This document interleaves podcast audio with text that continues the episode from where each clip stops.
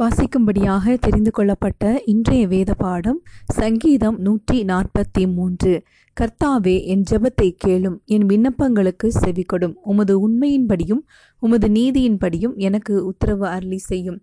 ஜீவனுள்ள ஒருவனும் உமக்கு முன்பாக நீதிமான் அல்லாததினாலே அடியேனே நியாயம் தீர்க்க பிரவேசியாதேயும். சத்துரு என் ஆத்மாவை தொடர்ந்து என் பிராணனை தரையோடை நசுக்கி வெகு காலத்துக்கு முன் மறித்தவர்கள் போல் என்னை இருளில் இருக்க பண்ணுகிறான். என் ஆவி என்னில் தேங்குகிறது என் இருதயம் எனக்குள் சோர்ந்து போகிறது. பூர்வ நாட்களை நினைக்கிறேன் உமது செய்கைகளை எல்லாம் தியானிக்கிறேன். உமது கரத்தின் கிரியைகளை யோசிக்கிறேன் என் கைகளை உமக்கு நேராக விரிக்கிறேன். வறண்ட நிலத்தைப் போல் என் ஆத்துமா உம்மேல் தாகமா இருக்கிறது. கர்த்தாவே சீக்கிரமா எனக்கு செவி கொடும். என் ஆவி தொய்ந்து போகிறது. நான் குழியில் இறங்குகிறவர்களுக்கு ஒப்பாகாதபடிக்கு உமது முகத்தை எனக்கு மறையாதேயும். அதிகாலையில் உமது கிருபையை கேட்க பண்ணும் உம்மை நம்பியிருக்கிறேன். நான் நடக்க வேண்டிய வழியை எனக்கு காண்பியும். உம்மிடத்தில் என் ஆத்மாவை உயர்த்துகிறேன். கர்த்தாவே என் சத்துருக்களுக்கு என்னை தப்புவியும். உம்மை புகலிடமாக கொள்ளுகிறேன். உமக்கு பிரியமானதை செய்ய எனக்கு போதித்தருளும் நீரே என் தேவன். உம்முடைய நல்ல ஆவி என்னை செம்மையான வழியிலே நடத்துவாராக. கர்த்தாவே உம்முடைய நாமத்தின் நிமித்தம் என்னை உயிர்ப்பியும். உம்முடைய நீதியின்படி என் ஆத்துமாவை இடுக்கத்திற்கு நீங்களாக்கிவிடும். உம்முடைய கிருபையின்படி என் சத்துருக்களை அழித்து என் ஆத்துமாவை ஒடுக்குகிற யாவரையும் சங்காரம் பண்ணும். நான் உமது அடியேன். ஆமேன். கிறிஸ்துவுக்குள் அன்பானவர்களே இன்றைக்கு நம்முடைய சிந்தனைக்காக நாம் எடுத்துக்கொண்ட வசனம் சங்கீதம் நூற்றி நாற்பத்தி மூன்று ஐந்தாவது வசனம். பூர்வ நாட்களை நினைக்கிறேன் உமது செய்கைகளை எல்லாம் தியானிக்கிறேன் உமது கரத்தின் கிரியைகளை யோசிக்கிறேன். இவ்வாறு தாவீது சொல்கிறார். தேவன் செயல்படுவதற்கான ஜெபத்தை தாவீது தன் நம்பிக்கையற்ற துன்ப நேரத்தில் ஏறெடுக்கிறார். நாமும் தாவீதோட கூட சேர்ந்து தேவன் இல்லாமல் நம்முடைய வாழ்வில் ஒரு நம்பிக்கையும் இல்லை என்று சொல்லுவோம். அவருடைய அன்பு ஒரு கால் ஒழிந்து போகாது. தேவன் மனிதர்களிடத்தில் காட்டிய அன்பு நிலையான அன்பாகும். அவருடைய அன்பு ஒரு காலம் அழியாது. நம்முடைய தோல்வி நேரத்திலும் நாம் அவரை விசுவாசிக்கலாம். ஏனென்றால் அவர் நம்மை விடுவிக்கிறவர் நம்மை ஜெயிக்கச் செய்கிறவர். அவருடைய பிள்ளைகளான நாம் அவரை நோக்கி பார்க்க வேண்டும் என்றுதான் அவர் விரும்புகிறார்.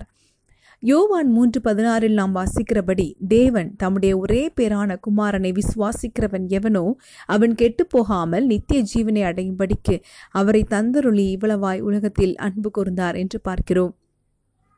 எபிரேயர் நான்காவது அதிகாரம் பதினைந்து முதல் பதினாறு வரை உள்ள வசனங்களை பார்க்கும்போது நம்முடைய பலவீனங்களை குறித்து பரிதபிக்க கூடாத பிரதான ஆசாரியர் நமக்கு இராமல் எல்லா விதத்திலும் நம்மை போல் சோதிக்கப்பட்டும் பாவம் இல்லாதவராயிருக்கிற பிரதான ஆசாரியரே நமக்கு இருக்கிறார். ஆதலால் நாம் இரக்கத்தை பெறவும் ஏற்ற சமயத்தில் சகாயம் செய்யும் கிருபையை அடையவும் தைரியமாய் கிருபாசன தண்டையில் சேர கடவோம் என்று பார்க்கிறோம்.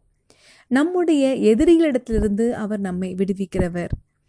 தாவீதின் வாழ்க்கையில் திரும்ப திரும்ப எதிரிகளிடத்திலிருந்து தேவன் அவனை விடுவித்தார்.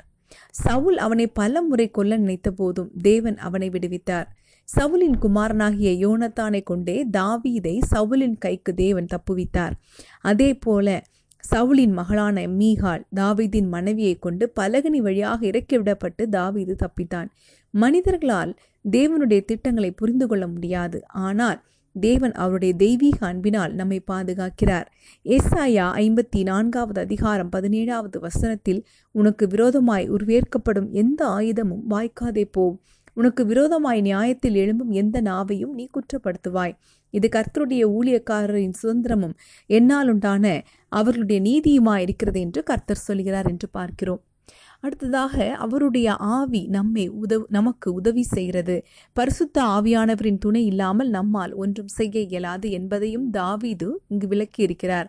யோவான் பதினான்காவது அதிகாரம் பதினாறு பதினேழில் நான் பிதாவை வேண்டிக் கொள்வேன் அப்பொழுது என்றென்றைக்கும் உங்களுடனே கூட இருக்கும்படிக்கு சத்திய ஆவியாகிய வேறொரு தேற்றவாளனை அவர் உங்களுக்கு தந்தருளுவார். உலகம் அந்த சத்திய ஆவியானவரை காணாமலும் அறியாமலும் இருக்கிறபடியால் அவரை பெற்றுக்கொள்ள மாட்டாது. அவர் உங்களுடனே வாசம் பண்ணி உங்களுக்குள்ளே இருப்பதால் நீங்கள் அவரை அறிவீர்கள் என்று இயேசு சொன்னார் என்று பார்க்கிறோம். தேவன் பரிசுத்த ஆவியானவரை நமக்கு ஆலோசனை தந்து நடத்துவதற்காக அனுப்பினார். பரிசுத்த ஆவியானவர் நம்மை பரிசுத்தப்படுத்துவார். நம்முடைய பலவீனத்தில் அவர் நம்மை பலப்படுத்துவார். அவர் நமக்கு கற்றுத்தருவார். அவர் நமக்கு ஜெபிக்க கற்றுத்தருவார். ஆவிக்குரிய கண்களை அவர் திறந்தழுவார் நூற்றி நாற்பத்தி மூன்றாவது சங்கீதம் பத்தாவது வசனத்தில் உம்முடைய நல்ல ஆவி என்னை செம்மையான வழியிலே நடத்துவாராக என்று தாவீது சொன்னான். தேவன் சகலத்தையும் படைத்தவர். அவருக்கு தெரியாமல் எதுவும் நடக்காது. நம்முடைய தாயின் கருவில் நம்மை உருவாக்கினார். நாம் பிறக்கும் முன்பே நம்மை பற்றி அறிந்திருக்கிறார். நம்முடைய தலையில் உள்ள முடியெல்லாம் அவர் எண்ணி எண்ணி இருக்கிறார் அது எண்ணப்பட்டிருக்கிறது. தாவீது தேவனுக்காக வாஞ்சித்தபடி நாமும் வாஸ்- வாஞ்சிப்போம். நம் கஷ்டங்களில் மாத்திரமல்ல எப்பொழுதும் அவரை தேடுவோம். அவருடைய பிள்ளைகளுக்காக அவர் காத்து கொண்டிருக்கிறார் நாமும் அவருக்காக வாஞ்சிப்போம். நாம் ஜெபிக்கலாம். எங்கள் அன்பின் பரலோக தகப்பனே எங்களுக்கு எல்லாம் நீரே. நாங்கள் உம்மை வாஞ்சிக்கிறோம். தாவீது வாஞ்சித்தது போல நாங்கள் உம்முடைய பிள்ளைகளாக உம்முடைய உம்முடைய முகத்திற்காக உம்முடைய முகத்தின் தரிசனத்திற்காக நாங்கள் வாஞ்சிக்கிறோம்.